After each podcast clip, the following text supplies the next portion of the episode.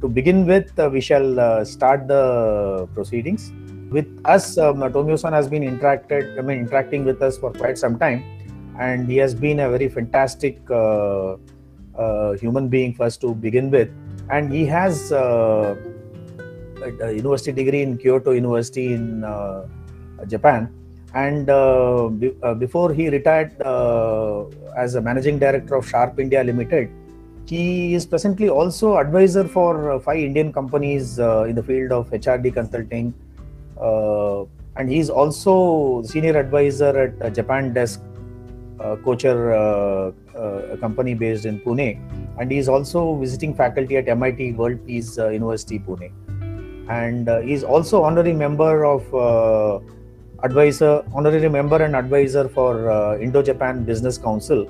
And he is also honorary member of uh, Hyderabad uh, Management Association. And in fact, um, if I start talking about Tomio-san, the list is huge. In fact, I would just like to highlight his interest towards the, the culture of India. That is very striking.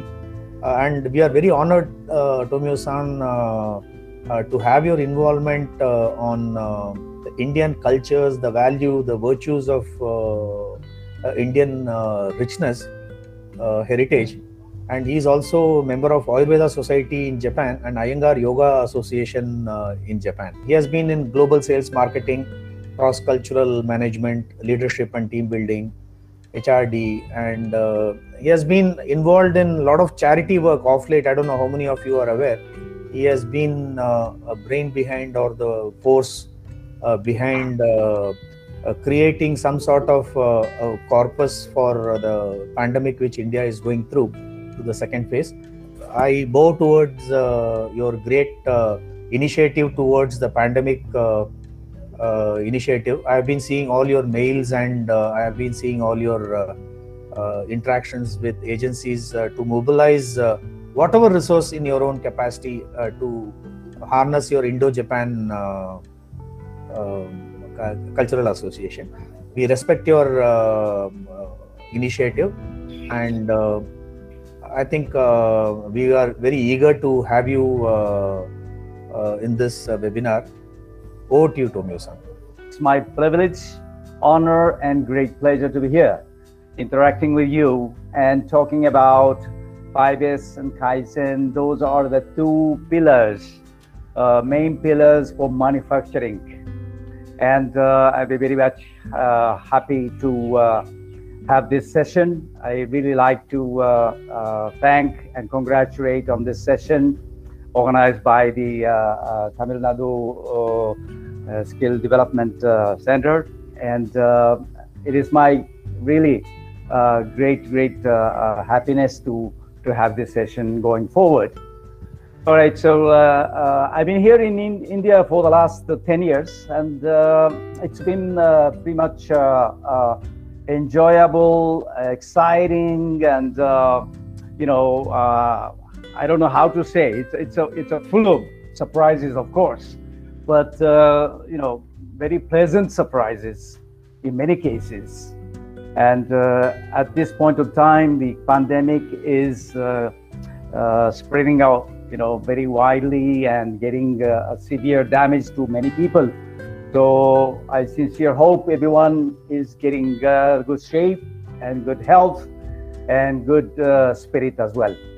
So let me just uh, share my screen now, and uh, let's go to the PowerPoint presentation that I have. The title uh, here it is, Secrets of five S and Kaizen.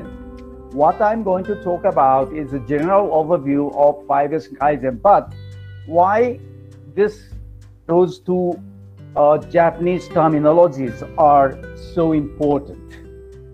Why I'm starting from there, right? Why they are so important, I'm going to start talking about that, right? But before that, let me just go through my uh, career history, my background, so that you can get to know about myself a little more.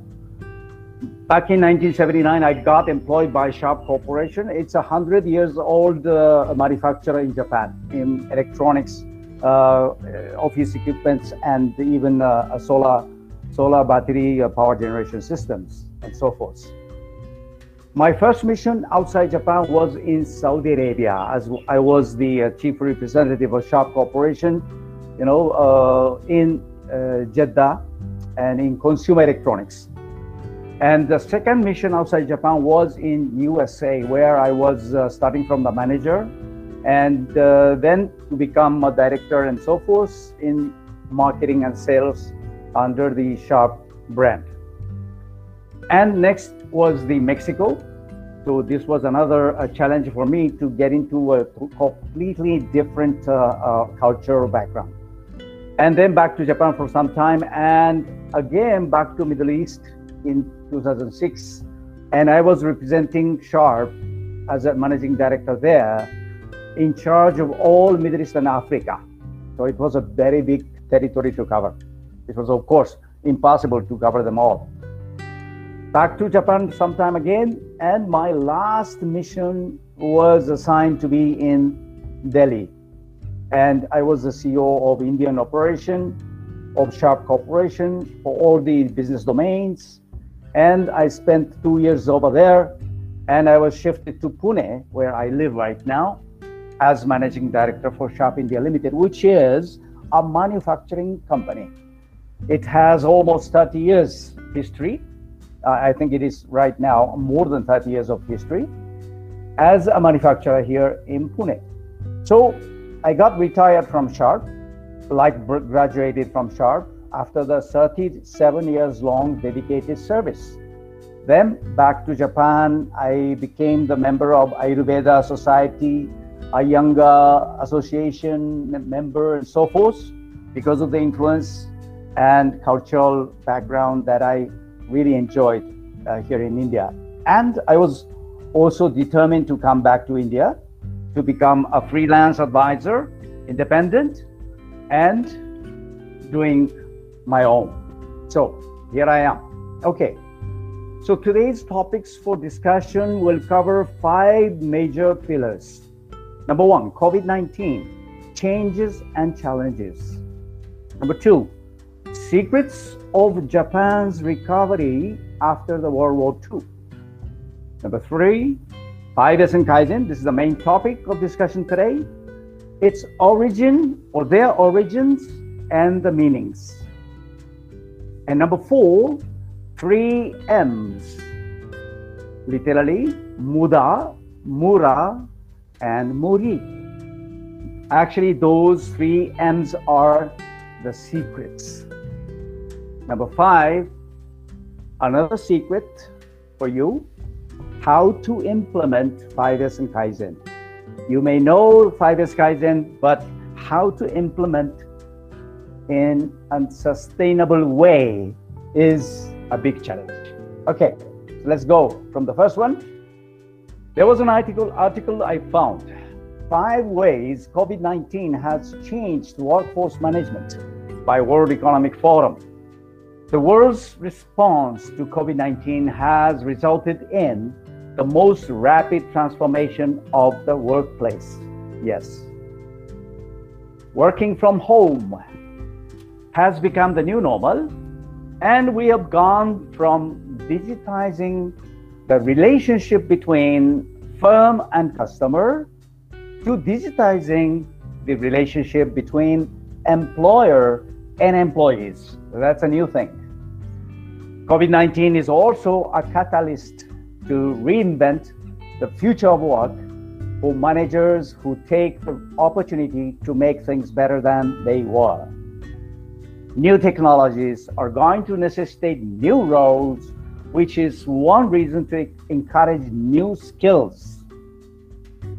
Employees will benefit from being taught new mindsets, behaviors, and values in the new, quickly changing workplace. See how many new, the word new is appearing here six times, right? So everything new. So many new things are happening during and post-COVID. Now, there are five ways that COVID has changed the workplace. Number one, rapid reskilling and upskilling is required now. Quick adoption of new and advanced technology is a must.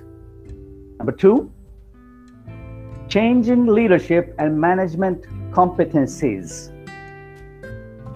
Corporate culture and leadership skills focus on empathy.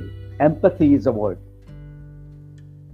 Number three, a culture of trust, transparency, and openness is being very important. All to be supportive of one another is the required element more than ever. Number four, individual and social well-being is sought after. Mental, social, physical, and financial well-being is sought after all over. Number five, the last one, working in a more agile way. Simpler, faster, and less expensive ways to operate is being sought after as well. Okay, so those are the five ways COVID nineteen has changed every workplace. Okay, now, second topic. In nineteen seventy-nine, a book was published by a professor, American professor at Harvard University. The book was titled very, very sensational at that time because the title of the book was Japan as Number One. But yes, it has made a very big sensation, but more importantly, a subtitle below it is like this: Lessons for America. So this was a kind of alert to Americans, how Japan has made a recovery from the World War Two. Let's take a look at the fact. The fact was, in nineteen sixty-eight, Japan has made its global position as number two in terms of G D P over West Germany at that time, only next to U S A. So Japan has never been number one, as you know all know. But it was supposed to be looking like, yes, that way. But in fact, in nineteen forty-five was the time when the World War Two ended by the two atomic bombs dropped by the Americans. And on the day fifteenth of August, Japan surrendered to the Allies. So did you know, August fifteenth is commonly shared between you Indians and me Japanese as a Memorial Day. You celebrate independence on the day fifteenth of August every year. The same day we are not celebrating actually, but we are remembering all those souls fought for the nation in the World War Two. It is the same day that we have in common as a very important Memorial Day. So just think about, in nineteen forty-five, the World War Two ended, and when was the year? Do you remember? Do you remember that? I showed you here, nineteen sixty-eight. So how many years later? In nineteen forty-five, the World War Two ended, and it was a disaster for Japan. Total defeat. It was nineteen forty-five. And in nineteen sixty-eight, Japan has already made number two economy. Only two decades plus. Isn't that amazing? That's why, you know, the, the miraculous recovery from Japan is what it's called, right? So there must be some secret behind. No? There are some secrets behind. So let's see the Hiroshima at that time, on that day, on that year, it was totally ashes. But now Hiroshima has become a very modern academic industrial city. Look at that. So there are some secrets behind this miraculous recovery from Japan. But I'm not going to talk, to talk about that book, the Japan as Number One, but instead I will be talking about what I felt, me as the second generation guy. I am the second generation guy after the World War Two. I, bo- I was born. So I'm inheriting some of the secrets behind this miraculous recovery from the previous generation, okay? So let's go for that. Number one, working very hard. I was also working very hard. three hundred sixty-five days, twenty-four hours a day, seven days a week.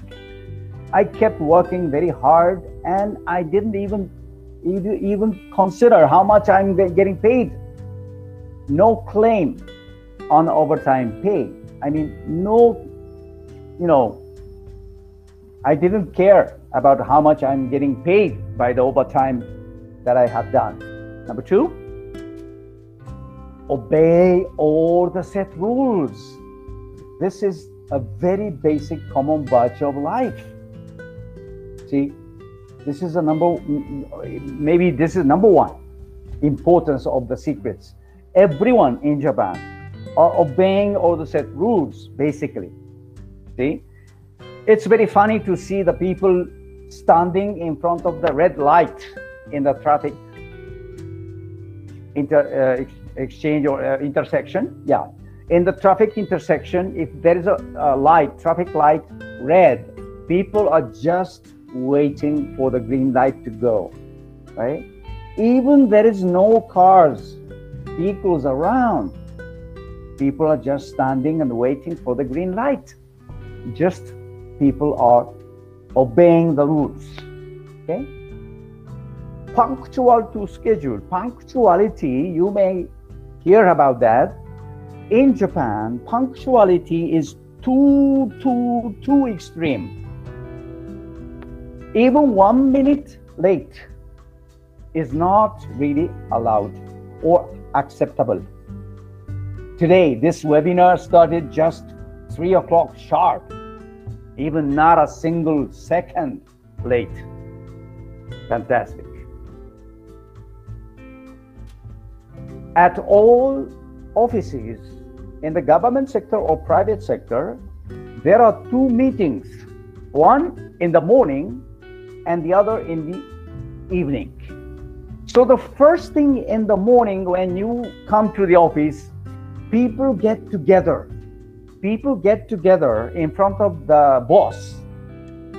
And at the end of the day, say five o'clock in the evening or six o'clock in the evening, when the work hours is over, they meet again.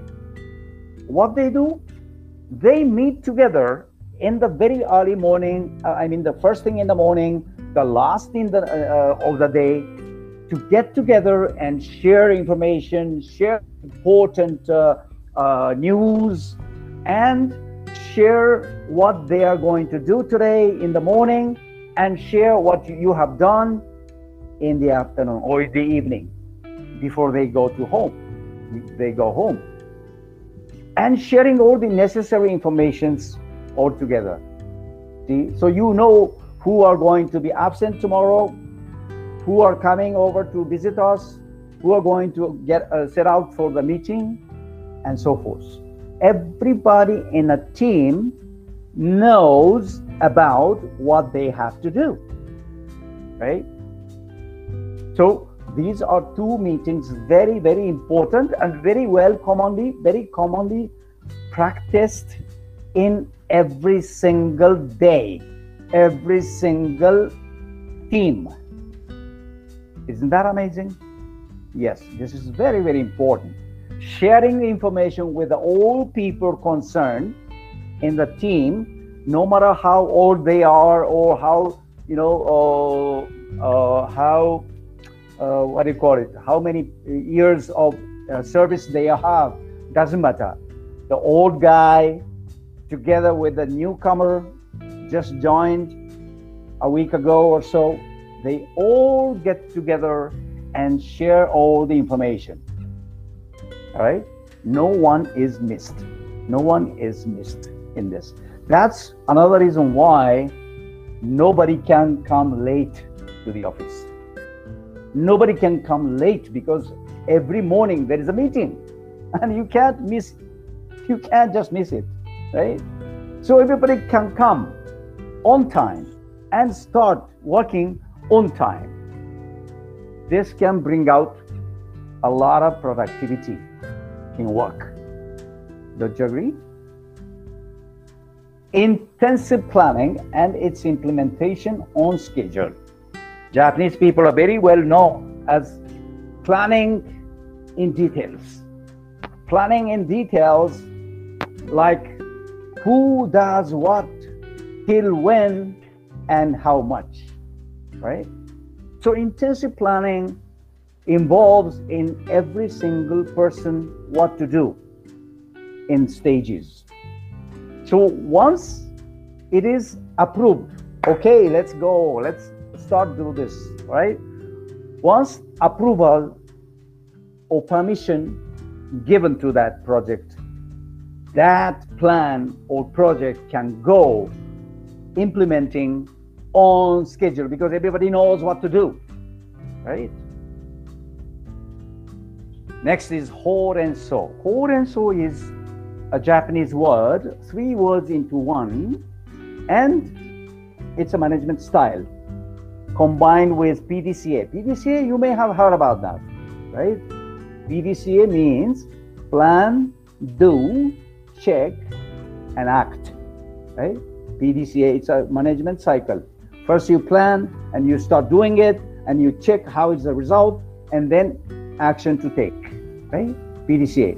Ho Ren So is more like an everyday task that you have to report, hokoku, or ho in short. Number two is you have to inform your boss about what's happening. Rendaku is a Japanese word, and in short, ren. And the third is consulting with the with your boss, whatever the issues that you have. It is in Japanese sodan. In short, so. See, so you can look at the, those blue colors, ho, ren, so, right? Hokoku, rendaku, sodan are the Japanese words. But in short, we say ho ren so. Let's do ho ren so. We we say that, right? Meaning reporting to your boss, informing to your boss, and uh, consulting with your boss, or what, uh, whatever the whatever the task you're you're you're engaged, right? T Q C. Ah, this is the main topic of discussion today. Total quality control, right? T Q C, total quality control, and five S and Kaizen, those two Japanese keywords, as a daily practice by all. Just remember, it's a daily practice by everyone. That is the point. So, next is teamwork, rather than standing play by individuals. I can see more of individual play here in India than a teamwork. But when you go to Japan, everybody works in a team. So teamwork is more important than any individual, all right? That's a very clear contrast in between India and Japan. And consensus decision-making is made. Consensus decision-making is always made. And by Ringi system. Ringi system is the name of the, the, the system that uh, every single uh, Japanese corporation, private sector, or in the government sector, they just follow this Ringi system, which I will not go go uh, more in details at this time, because the, our main topic here is uh, five S and Kaizen and T Q C. This is more like a, a management style, consensus decision making using this Ringi system. So it's not a one one man made decision; it's a collective decision always. That's why Japanese, uh, you know, teams or Japanese governments or Japanese uh, corporations are taking a lot of time to make one decision, right? It's not like, okay, the big boss say, okay, let's do this and that. No, it never happens in Japan. It's always a collective decision. everybody, all the you know, concerned managers are involved in making one decision so that they, they own that decision as well. So they can feel more responsible for, you know, implementation and performance. Okay. Lifetime employment. Ah, this is here. You can see me. As you heard about my career history, I've been working for one company after graduation from the school, or I mean the college, as long as thirty-seven years till I retired from Sharp Corporation. I would say I graduated from Sharp Corporation after thirty-seven years long. So time employment, the loyalty of the people working and dedication for the company is huge, huge. But how it can be possible? Because of those two things. Job rotations and progressive promotion system is all set. That's why I've been working for many, many jobs within the company. I was assigned to, to many different divisions, different uh, uh, tasks, different assignments. You know, every time I do a great job, I got promotion. I got progressive promotion every time I perform well. And then they give me, the company gave me a new challenge, which I took it. And if I took it well, another good promotion given to me, as well as another task, another challenge that is offered by the company. So this is the two systems going together and in hand. Job rotations as well as the progressive promotion system is all set in the Japanese corporations and companies. Not at today's level, but uh, I mean, today it's been kind of different because of my age and my generation experienced a very fast growing you know, society, fast-growing economy. That's why it was possible. Not at right moment today. Yeah, there things are changing all the time. Okay, so those are the secrets of Japan's success, right? Those are the elements. And one important factor was, yes, today's topic, five S and Kaizen. What does five S literally mean? First of all, the first two, Seiri, Seiton, okay? Seiri meaning sorting, Seiton systematizing, or some other uh, translation maybe, but in Japanese original words, Seiri and Seiton, that are, are those two words, first two words, and they mean those Japanese two words are used in one as Seiri, Seiton. They combine together normally.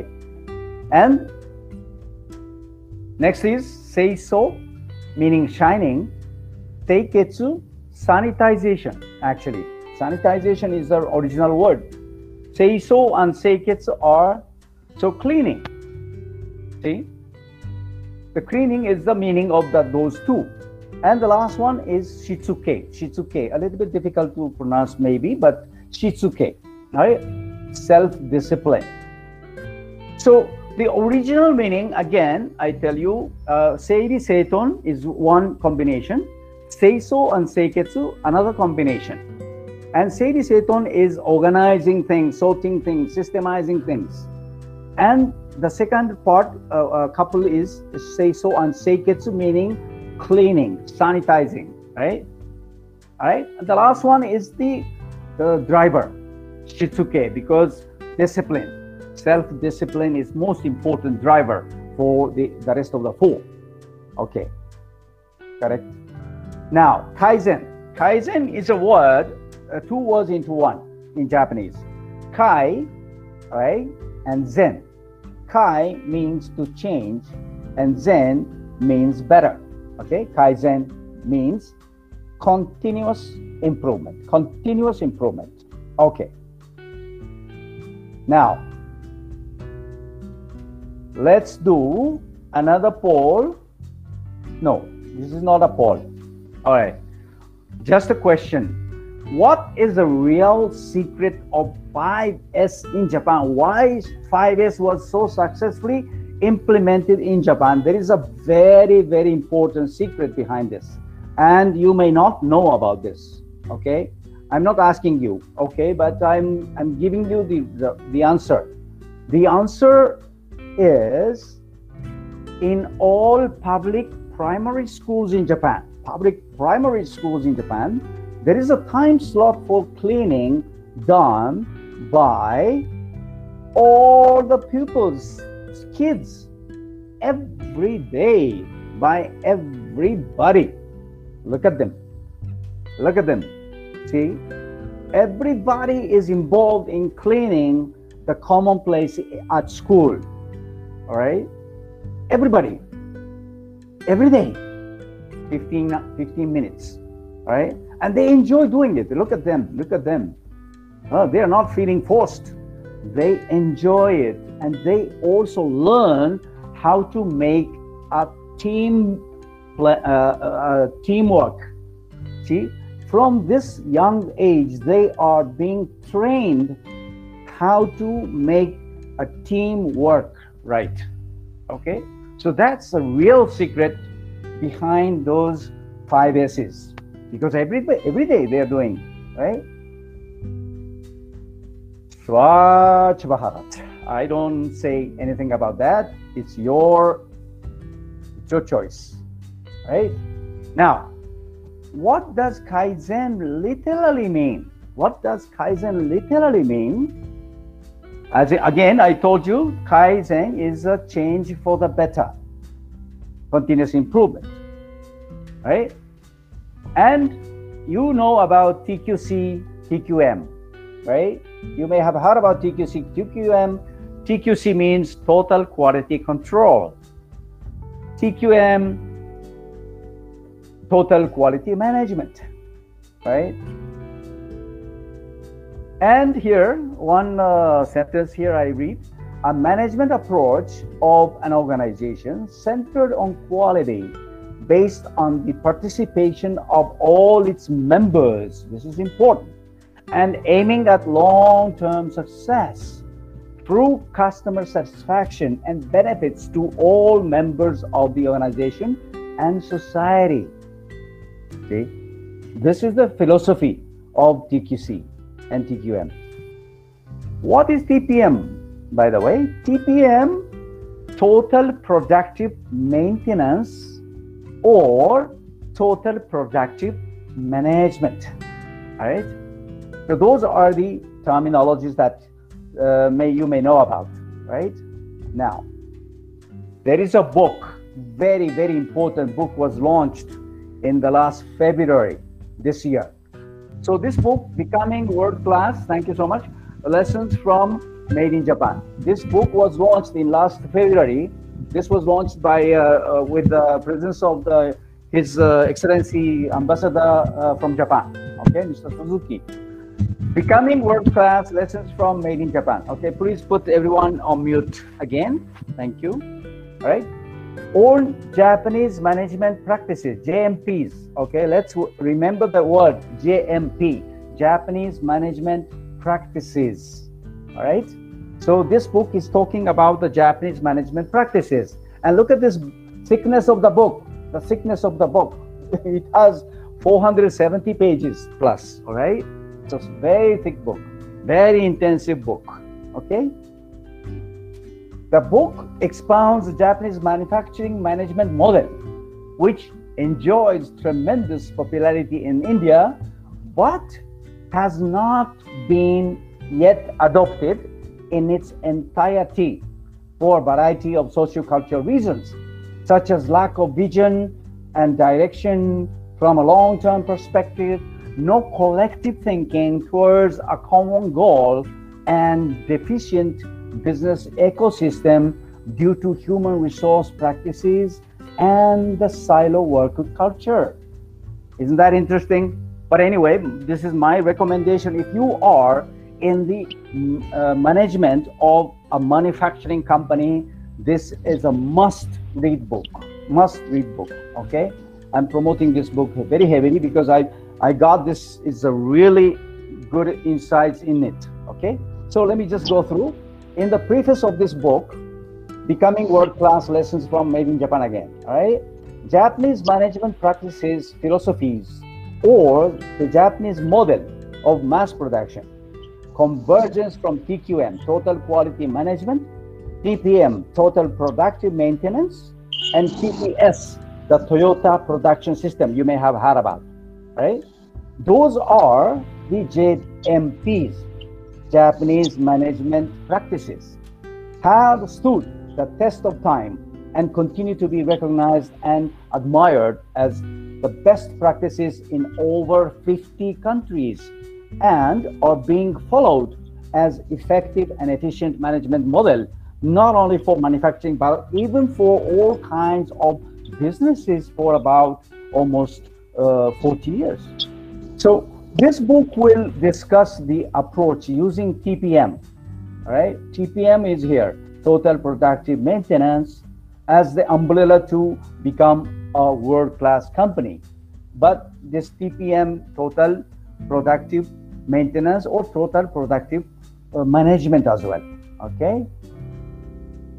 T Q C and T Q M is a set of systematic activities based on scientific approach with focus on system, process, and human resources carried out by the entire organization, including manufacturing plants based on a mix of top-downs and bottom-up approaches to effectively and efficiently achieve organization's objectives with respect to profitability and provision of products and services with a level of quality that satisfies customers at the appropriate time and price. Yes. You know, the top-downs and bottom-up, normally uh, in India, a lot of top-down approaches are happening. But in Japan, bottom-ups are so important. You know, even a very junior clerk can uh, propose any changes or any uh, Kaizen, you know, the, the improvements, all right? The origin of T P M is credited to uh, Nippon Denso, Uh, presently Denso company, uh, you know, they are in India too, uh, from the stable of uh, Toyota. And it is a critical ad adjunct to the so-called, uh, co-called, uh, uh, this is so-called actually, uh, T P S, right? Toyota Production System. All right, let's continue. T P M is a total productive manage management as well, okay? Total productive maintenance, or total productive management as well. T P M can be used as a powerful management tool, but it is still viewed as a shop floor improvement methodology. This is perhaps because of M in T P M stands for maintenance, yes, as I said, and because it is implemented from the shop floor first. Yes, in the history, T P M was, you know, meaning total productive maintenance, but now it has become evolved into total productive management.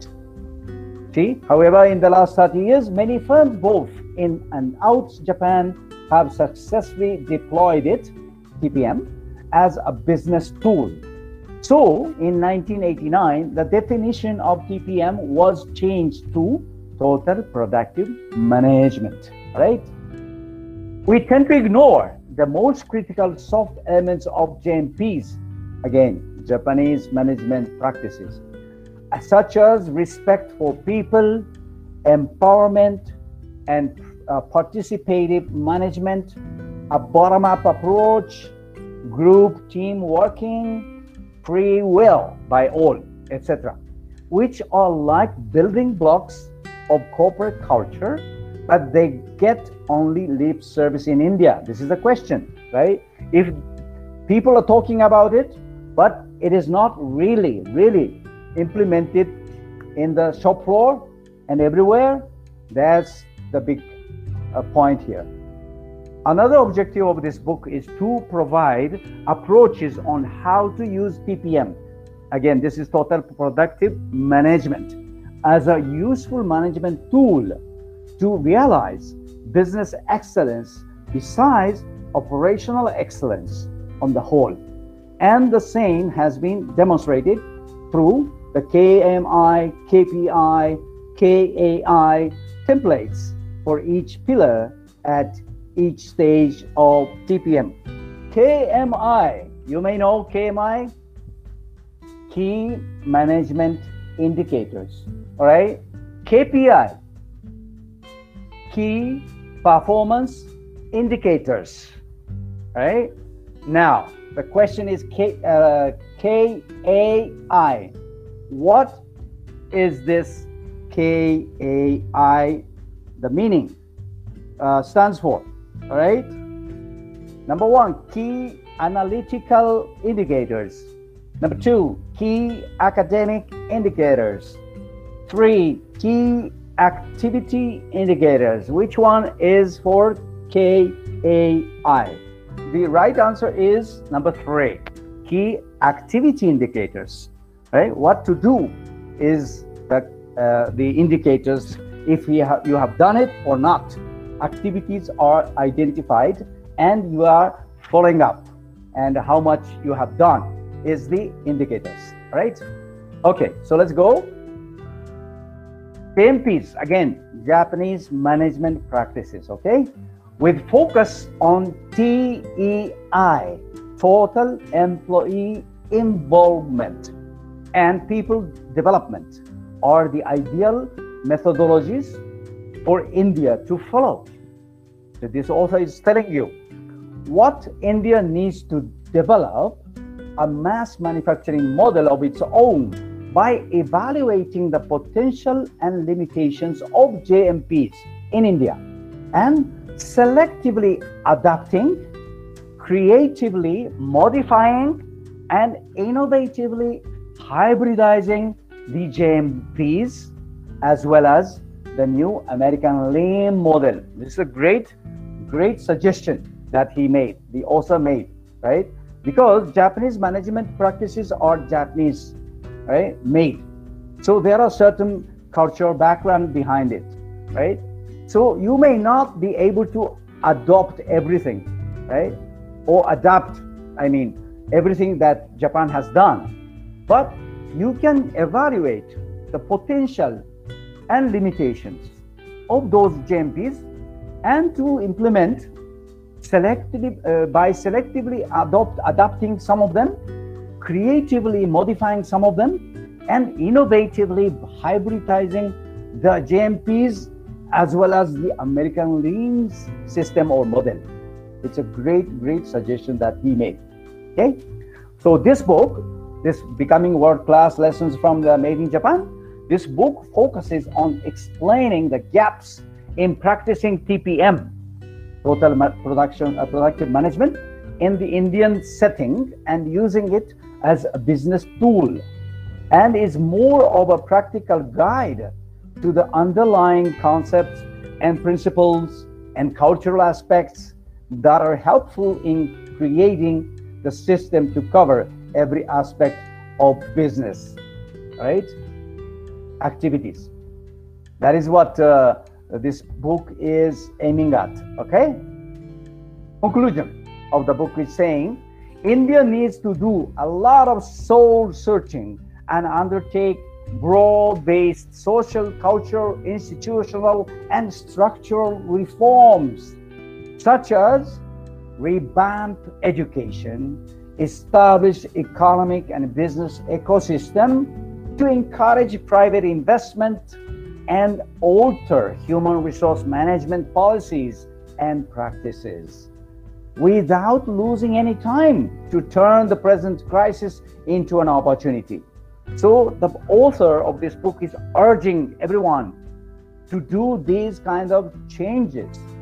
See, this is also a great, great suggestion he is making.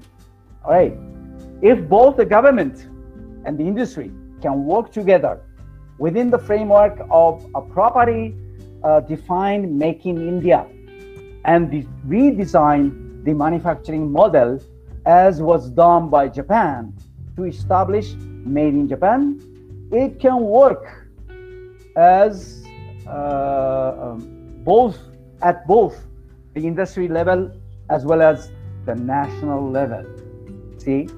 So you can learn something from Made in Japan, what the, Japan has done, but you have to define making India in its own way, and you have to de- redesign it from the Japanese model, right? Not to adapt everything as Japan has done, but you have to identify the areas of what you can do even better than Japan has done, right? So establish new economic and business ecosystem is important, and revamping education. It's it's really important. I think I agree. Education has to be, you know, also reconsidered in some way or another to encourage the people to do better, right? All right. So this is the end of uh, presentation about uh, the book. Uh, but some of the quotes, uh, I'm sorry, uh, some of the quotes I have made this. Mister Akio Toyoda of the Toyota Co- Motor Corporation. You know, the Toyota Motor Company is the number one motor vehicle uh, uh, manufacturer in Japan. Uh, here in India, Maruti Suzuki or Suzuki is more famous, but Toyota is the number one, okay? And uh, Akio Toyoda is the uh, C E O of the, that company, said in a press conference at the end of March twenty nineteen. He said, in T P S, Toyota Production System, there is a saying, post-improvement is pre-improvement. In T P S, Toyota Production System, we are constantly changing the way we do things based on the thinking that there is always a better way. Under the banner of re-strengthening T P S, Toyota Production System, and refining costs, we are working to thoroughly eliminate Muda, waste, Mura, unevenness, and Muri, overburden, not only at our production plants, but also at our offices, at our technical workplaces, and elsewhere, right? So this is a quote by the president or C E O of Toyota Motor Corporation back in twenty nineteen. And he was talking about the three M's here. See, the Muda, Mura, Muri are the, those three M's, and those are the secrets behind the five S and Kaizen. If you don't know about those Muda, Muri, Mura, or Muda, Mura, Muri, you don't know about Kaizen, all right? So that's the importance and secrets of this topic today. All right. So Toyota Production System, just uh, one slide I'll show you. The Toyota Production System, T P S, is an integrated socio-technical system developed by Toyota Corporation and comprises its management philosophy and practices. The T P S, Toyota Production System, is a management system that organizes manufacturing and logistics for the automobile manufacturer, including interaction with suppliers and customers. Taiichi Ono and Eiji Toyoda, those two people, Japanese industrial engineers, developed the system between nineteen forty-eight to nineteen seventy-five. Originally called just-in-time production, J I T. You may have heard about J I T, just-in-time, J I T, huh? Just-in-time production. It builds on the approach created by the founder of Toyota, Sak- uh, Sakichi Toyoda, his son Kiichiro Toyoda, and the engineer Taiichi Ono. Those are the key people behind the history of Toyota Corporation. By the way, Toyota is a brand name, but the, the family name is Toyoda. Just a little difference. The principles underlying the T P S, the Toyota Production System, are embodied in the Toyota way, right? Oh, it was not just one, sorry. One more slide. The main objectives of the T P S are to design out overburden, Muri. Again, there are three M's here. And inconsistency, Mura, and to eliminate waste, Muda, right? Those are the three M's. The most significant effects on process value delivery are achieved by designing a process capable of delivering the required results smoothly. By designing out Mura, inconsistency, right? It is also cru- crucial to ensure that the process is as flexible as necessary without stress or muri, overburden, since this generates muda, waste. Okay, those are the three words. Finally, the tactical improvements of waste reduction or the elimination of muda are very valuable.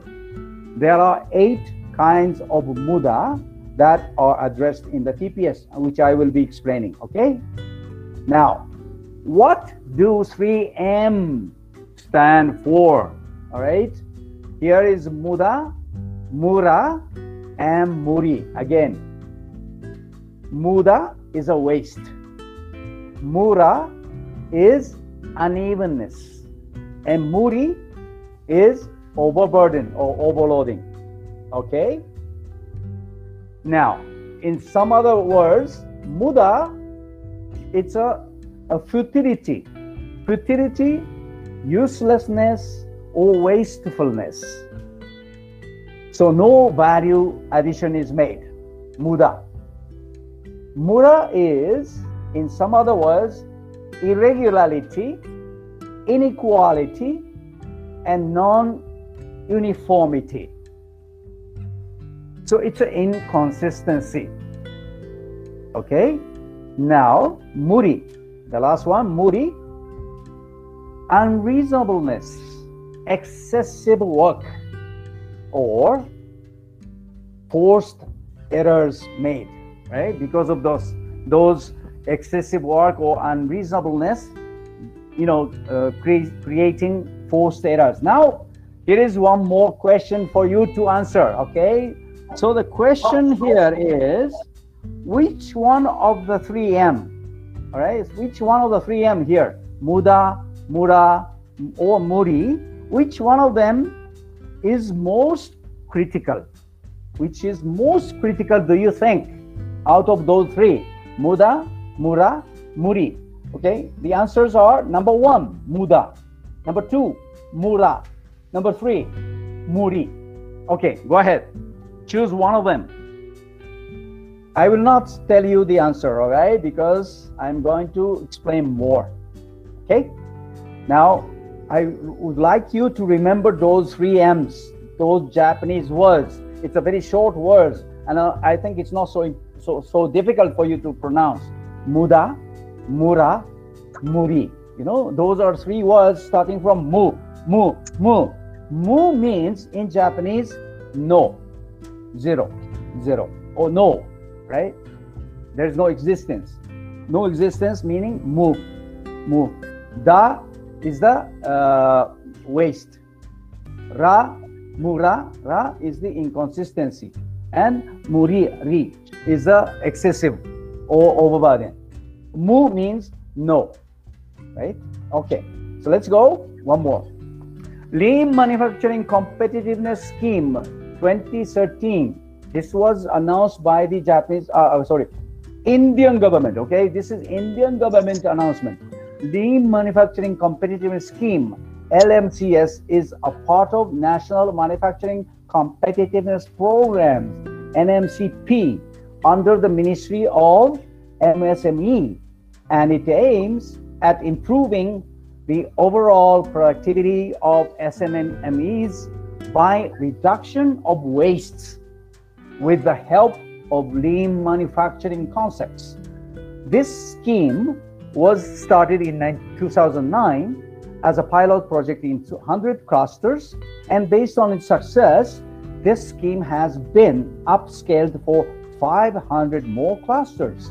That's nice. National Productivity Council has been associated with uh, this scheme since inception as National Monitoring and Implementation Unit. Till date, two hundred M S M E clusters have been formed, encompassing sectors such as automobile, engineering, white goods, handicrafts, diamond processing, food processing, ready-made garments, and textile clusters. Did you know this? Did you know this? There is such a scheme announced by the Indian government since two thousand nine until today. And this Lean Manufacturing Competitiveness Scheme is talking about these three M's, all right? This is made by this here. Look at this. Look at this here. Lean Manufacturing Competitive Scheme, L M C S, by the Indian government. It was showing those three M's. What is Muda, Mura, and Muri? Yes, they're talking about it since long time ago. All right, let's take a look at this poster. All right, just I'll show you this poster one by one. Muda, or waste, right? It says here, any activity that consumes resources without creating value for the customer, right? And there are seven wastes here, okay? Now, seven wastes are like this. Seven wastes are like this. Number one, overproduction. Number two, inventory, over inventory. Number three, overwaiting time, right? Number four, over motion. Number five, over transportation. Number six, over rework because of the defects. Number seven, over processing. Those are the seven wastes identified by the Indian governments as well. All right. But there is one more thing that you have to know. There is one more thing. In addition to those seven ways is here. It's a very little one. You may not be able to read it, but it's here. I will put it in this way. Number eight waste is the wasted potential of people and machinery. Okay? Those are again the number eight waste, the Muda. Now you remember Muda is waste.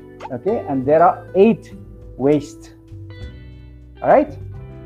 Now, number two, Mura, Mura, unevenness, Mura, unevenness. And it says here, unevenness in an operation. Mura means unevenness, non-uniformity, and irregularity.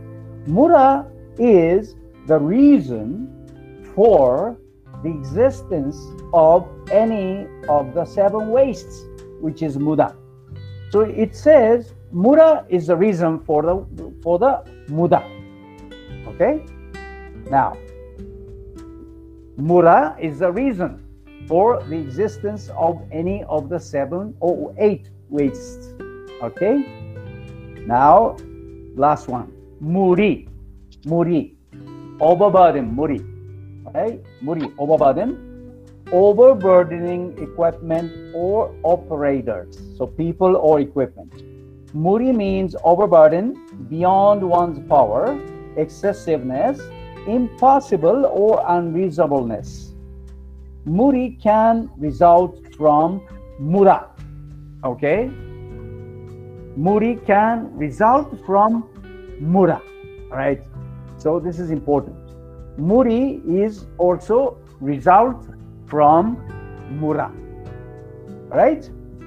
Now, again, Muda is a waste, no value addition. Mura is inconsistency. And Muri is the forced errors or excessive work or, or overburden. Now, same question to you again. What or which one of the three M? Which one of the three M is most critical? Number one, Muda. Number one, number two, Mura. Number three, Muri. My answer is number two, Mura. Because Mura is the reason for Muri. And Mura is the reason for Muda. Right? Right or not? I hope you understand. Mura right. Can cause Muda. Mura also can cause Muri. So if you eliminate Mura, you can eliminate Muda and Muri, right? So most critical point is Mura, inconsistency, irregularity, inequality. So you have to make the production system consistent everywhere, consistent, not to make any inconsistency, try to uniform, uniformize, all right? They, they try to maintain the uniformity, and that will create the productivity, efficiency, and no Muda or no Muri, all right? I hope you understand this, all right? So secret for success in manufacturing is to eliminate Mura first. If you eliminate Mura, inconsistency first, then you can automatically eliminate Muri or Muda. Okay? Now, last point of discussion today, how to implement five S and Kaizen. This is very, very important, right? Why? Because all industry executives like you, or Q C managers like you, like some of you, may know well about Kaizen and five S, but the true challenge may lie in how to make them, those them means Kaizen and five S, as a daily and company-wide practices for infinite future without repeated training courses provided to employees. I hope you agree. See? Because people are changing, managers are changing, right? You need to uh, continue training the people about this, right? Okay. Kaizen and five S can be successfully implemented only when, I say only when, it is they are made as written rules and guidelines of the company and linked with employee appraisal scheme. Okay? H R policy is not just the issue for the H R manager, but it is a reflection of the philosophy and the strategy of a company. So, my conclusion here is commitment by management is the very important key factor, right? So some of the ideas of how to implement five S I will show. For example, corporate philosophy, quality policy, or mission statements, you have to include that. You can add clear description related to five S and Kaizen in those. Number two, job descriptions. You know, when you hire somebody, in the job description, you also add some description related to five S and Kaizen, because people are supposed to do five S and Kaizen all the time, right? Number three, employee appraisal scheme. As I said, it has to link some points related to five S into the criteria. You have to add some criteria related to five S into the appraiser scheme. And number four, internal competition among employees by team, like internal audit team has to be formed, and you have to make a competition amongst the people, right? You create the teams, different teams, and do the five S and Kaizen competition from time to time. And company-wide event has to be done.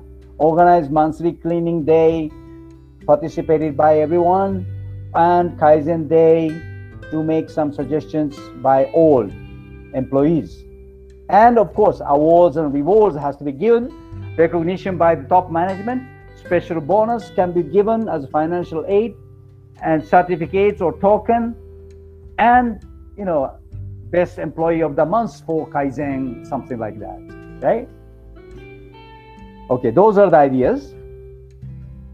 Here is one example of, of uh, philosophy of the company. This is the Sharp Corporation, all right? When I was working for Sharp, I always remembered these business creed. Sharp and Sharp Corporation, Sharp India Limited, are dedicated to two principal ideals: sincerity and creativity. Sincerity and creativity.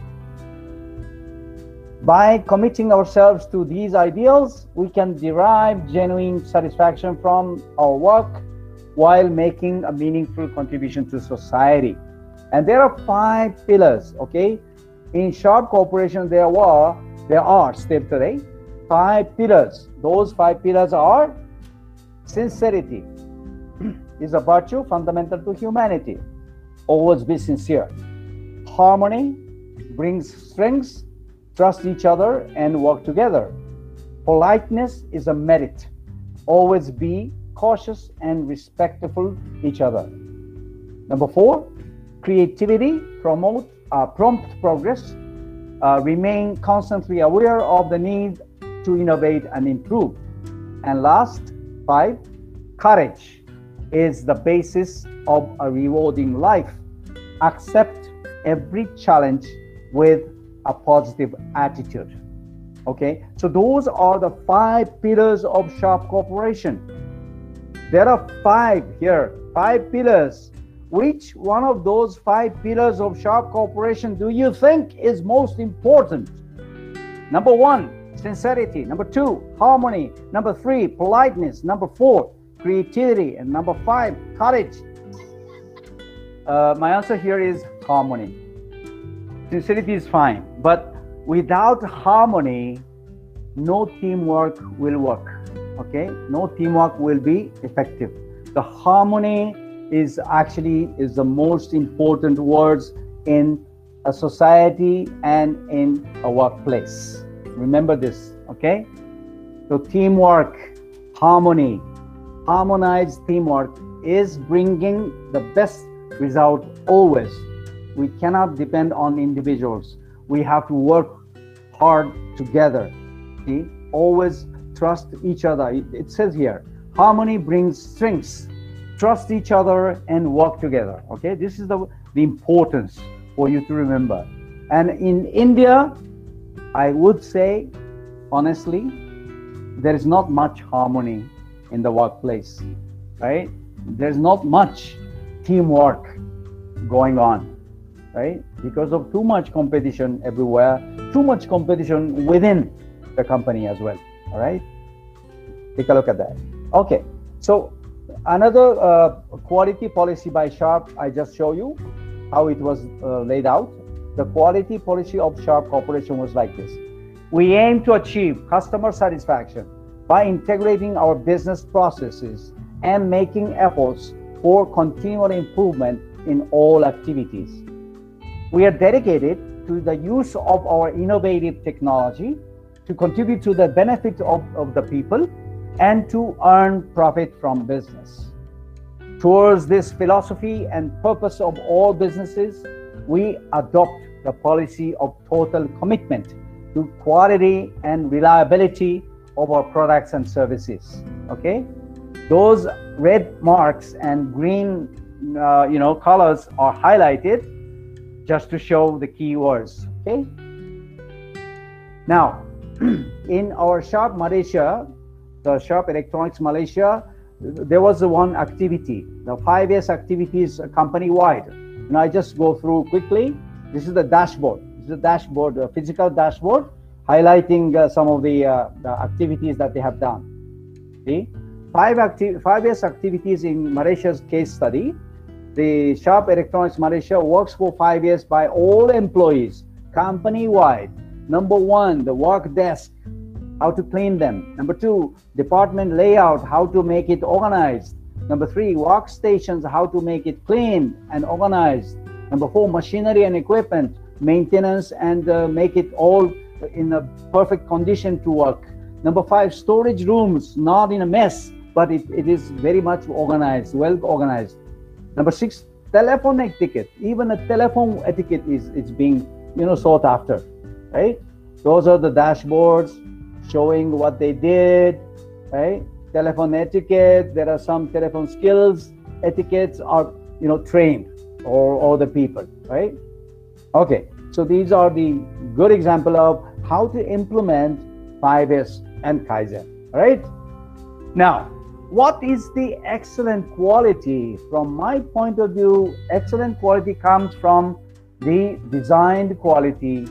Design must be, you know, excellent quality by engineers, and parts and materials, you know, those are the uh, uh, providers and uh, your vendors.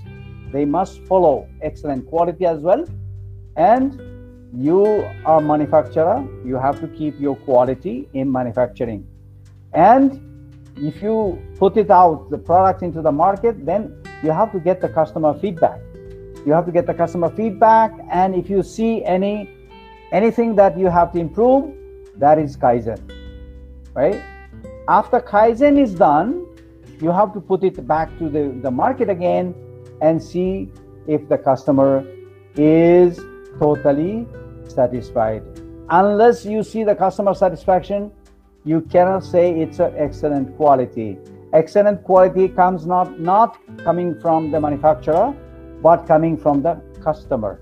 Remember that. What is the ultimate goal by doing this five S and Kaizen? Why are we talking about five S and Kaizen all the time? Why? Because it is for the sustainable growth with profit, right? To get that sustainable growth with profit, you have to make customer satisfied.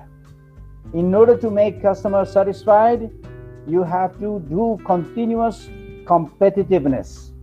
Enhanced competitiveness you have to keep, and to do keep that, you have to do continuous innovation. That is a Kaizen. And who does this Kaizen?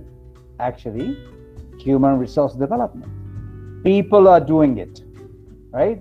So don't forget, the the starting point is the human beings, which is people. Now, what do you need to invest money in sustainable manufacturing? There are five M's, very, very famous five M's are here. Number one, marketing expenses. Machinery you have to buy. Manuals, patent and know-how you, you must buy sometimes. Materials you must import or buy. And you have to hire the people, manpower. Right? Those are the five M's, very famous, very known to many uh, industrialists and manufacturing sectors. But I would like to add one more thing, one more M to this, which is motivation. Without motivation, nothing will work. Without motivated people, motivated manpower, without motivation, not a single M here can work effectively and productively. Okay, so there are six M's that you have to invest in sustainable manufacturing. Motivation will cost some money, yes, but you have to invest that. All right. Now, The Spirit of Kaizen is the book that I found. It's a very small book, and uh, it's a very compact book that you can, yeah, look at this here. I'm just holding the book here. See, it's a very compact book and a very thin book, so you can just read it just to quickly, all right, just to, for your information. Besides, business cultures love the idea of revolutionary, immediate change, but turnaround efforts often fail because radical change sets off our brain's fear response and shuts down our powers to think clearly and creatively. Creatively, right? A more effective path or approach to change begins with the small steps of Kaizen. These quiet steps bypass our mental alarm system, allowing our creative and intellectual processes to flow without obstruction. So the result is change that is both lasting and powerful. Powerful. So I recommend this book to be read by many of you here today. Okay. Swami Vivekananda said once in eighteen ninety-four, Western efficiency and dynamism combined with Indian spiritual values will create the best management system in the world. Very well said. But let's take a look at the realities. Human Capital Index Ranking twenty twenty by World Bank, right? The ranking twenty twenty, Japan was ranked number three. This is Human Capital Index, okay? The top ten, Singapore, Hong Kong, Japan, Korea, South Korea, uh, Canada, Finland, Macau, Sweden, Ireland, and Netherlands. Now question here. Question comes here. Which rank do you think India is? Number one, among the top fifty. Number two, from fifty-one to one hundred. Number three, one hundred one and over. India was ranked number one hundred sixteen, right? Who are the neighbors? Vietnam, thirty-eight, China, forty-five, Brunei, fifty-six, Malaysia, sixty-two, Thailand, sixty-three, Sri Lanka, seventy-two, Indonesia, ninety-six, Philippines, one hundred four, Nepal, one hundred nine, and India is one hundred sixteen. So it's a long way to go, right? Yeah, there are certain uh, criteria that they use, so you may want to argue with them, but uh, it's not the discussion of topical discussion here today, just for your reference, okay? The second one, Global Competitiveness Index, now by World Economic Forum report twenty nineteen, Global Competitiveness Index four point oh. In this ranking in two thousand nineteen, Japan was number six, okay?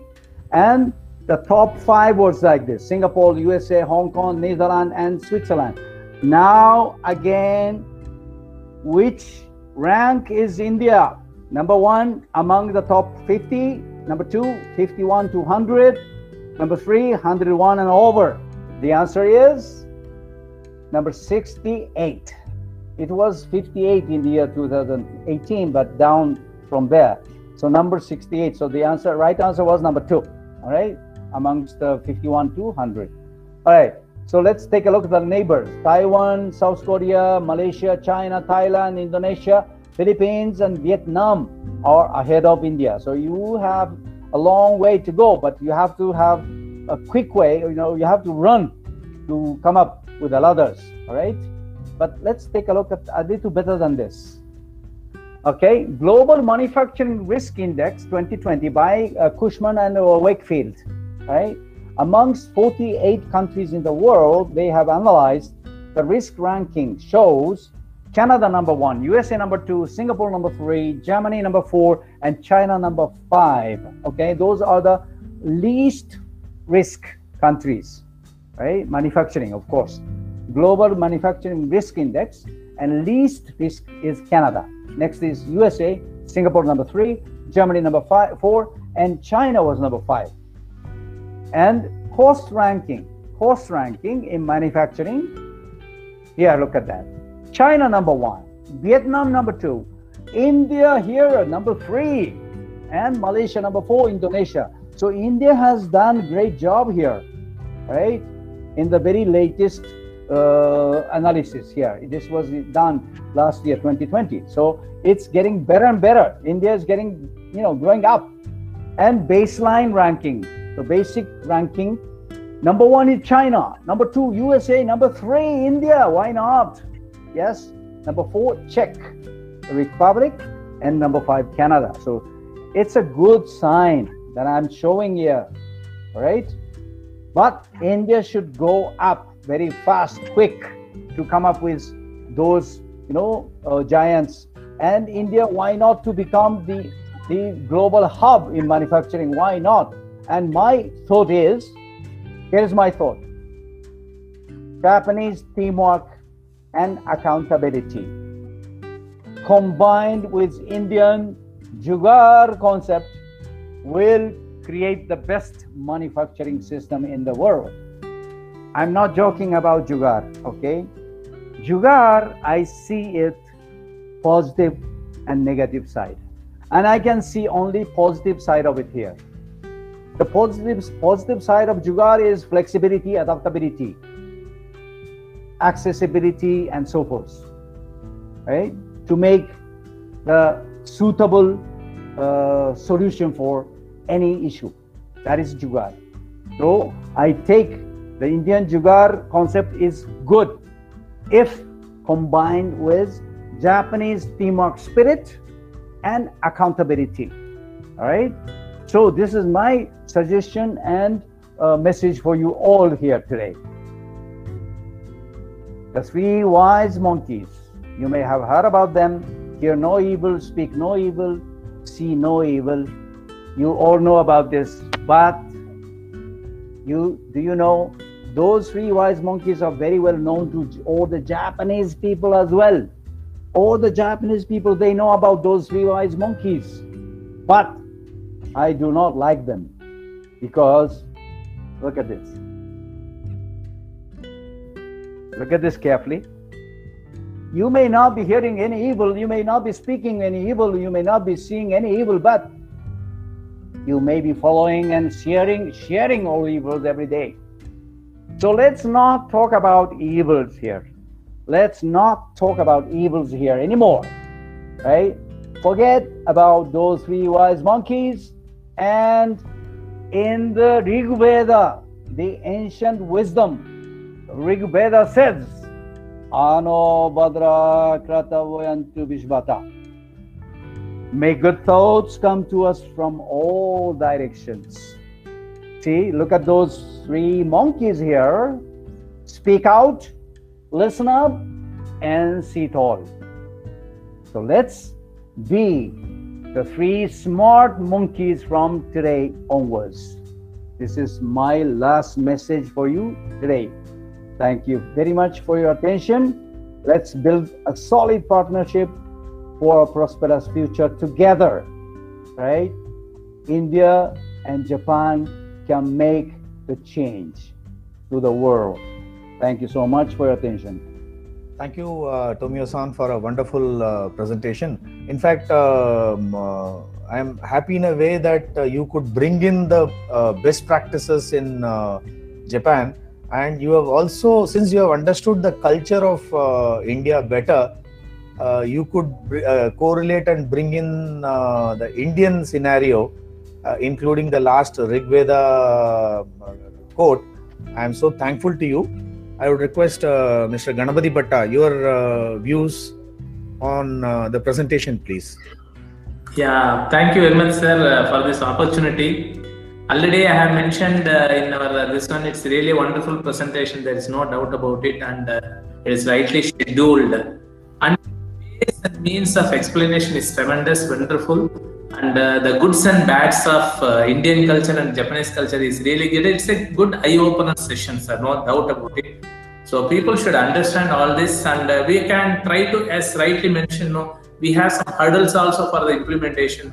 So we have to take an opportunity, whatever the best possible and whenever possible, wherever possible. Even it can be in home or it can be anywhere. It can be, it can be uh, try to implement whatever the best possible. So really, it is a wonderful session. So I should, uh, I would like to thank uh, uh, uh, San uh, for this particular uh, session, wonderful session, and as well as uh, for the organizers also. Thank you very much, sir. Thank you very much for your comments. Very yeah. encouraging to me. Uh, thank you, Ganapati-san. Uh, I have one small, uh, uh, to be on the lighter side. In fact, uh, the session has been so very intense. Uh, recently, I saw one news item that uh, Uh, the uh, train uh, pilot, you call it, uh, was uh, penalized for uh, arriving one minute late.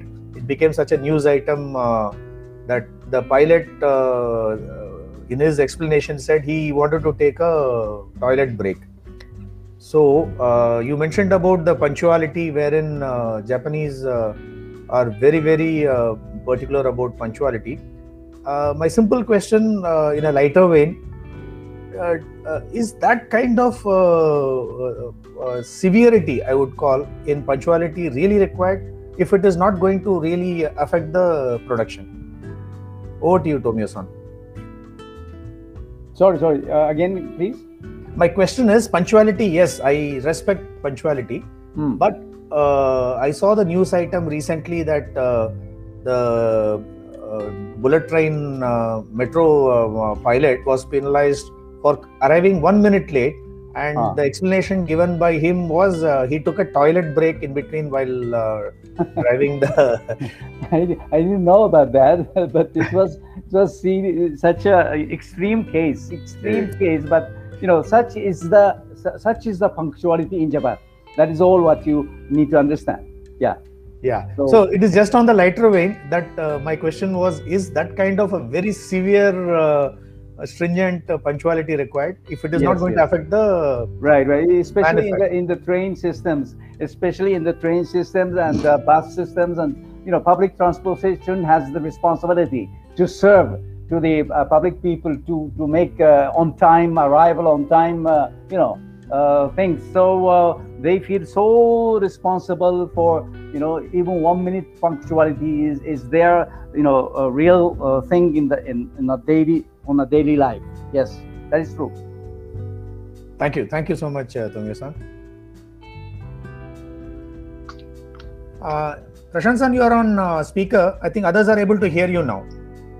Um, as I was telling, uh, it is difficult for me to comment on Isogai-san, no? Because he has such a wonderfully covered the entire Japanese management system as we know in India in such a short time, one uh, ninety minutes time, uh, right from right from uh, T P S to Japanese management system to T P M, uh, elements of five S, elements of uh, uh, elements of uh, uh, seven types of waste, even in, uh, giving emphasis on eight type of waste. It has been a really fantastic session by uh, Isogai-san, and I am really consider myself fortunate to have been uh, called by you to uh, listen to him. I mean, it is very rarely we come across uh, a kind of a presentation where The, the speaker in such a short time gives such a such a uh, good knowledge, and he has been also practical, because I think he has been in India, he has seen Indian mentality, uh, uh, he has uh, assessed Indian people correctly, Indian systems correctly. His polls have been very beautifully designed to give us exact assessment of where we are and where we where we really need to go. And uh, more importantly, I found that the kind of a philosophy that he has propounded, Uh, which I like most. I mean, uh, in a very lighter word, of course, he said, and I appreciate that he knows the word Jugaad, which many of the people in South Indian part of it, you may not be able to know possibly. But uh, Jugaad is a kind of a desi, local Kaizen, done with a very uh, creatively, but at a very low cost and uh, very clumsy manner. That is called Jugaad. And this Jugaad is, uh, I appreciate, and I believe that Jugaad is an Indian Kaizen. And if you give a touch of Japanese uh, culture and Japanese uh, technology or Japanese uh, philosophy to that, we can do wonders. And to that point, Isogai-san, Isogai-san has really made a very valid point. And all of us in India must really understand this Japanese management system, as explained by Isogai-san. We have to we have to follow in our practice wherever we are working, in our offices, wherever we work, in our schools, institutes, colleges. It is a kind of thing which pervades the entire. entire spectrum of our life, not only necessarily the shop floors, because Gemba is where we are working. Gemba can be for a lawyer, Gemba is a code of his office. For a doctor, Gemba is his clinic. Um, for a uh, chartered accountant, Gemba is his uh, is his uh, office where he is working. For industrialist, Gemba is a factory. Is so and so. No? So uh, for an educationist, uh, Gemba is his classroom or his conference room. So all these places we must really definitely follow the Japanese management system.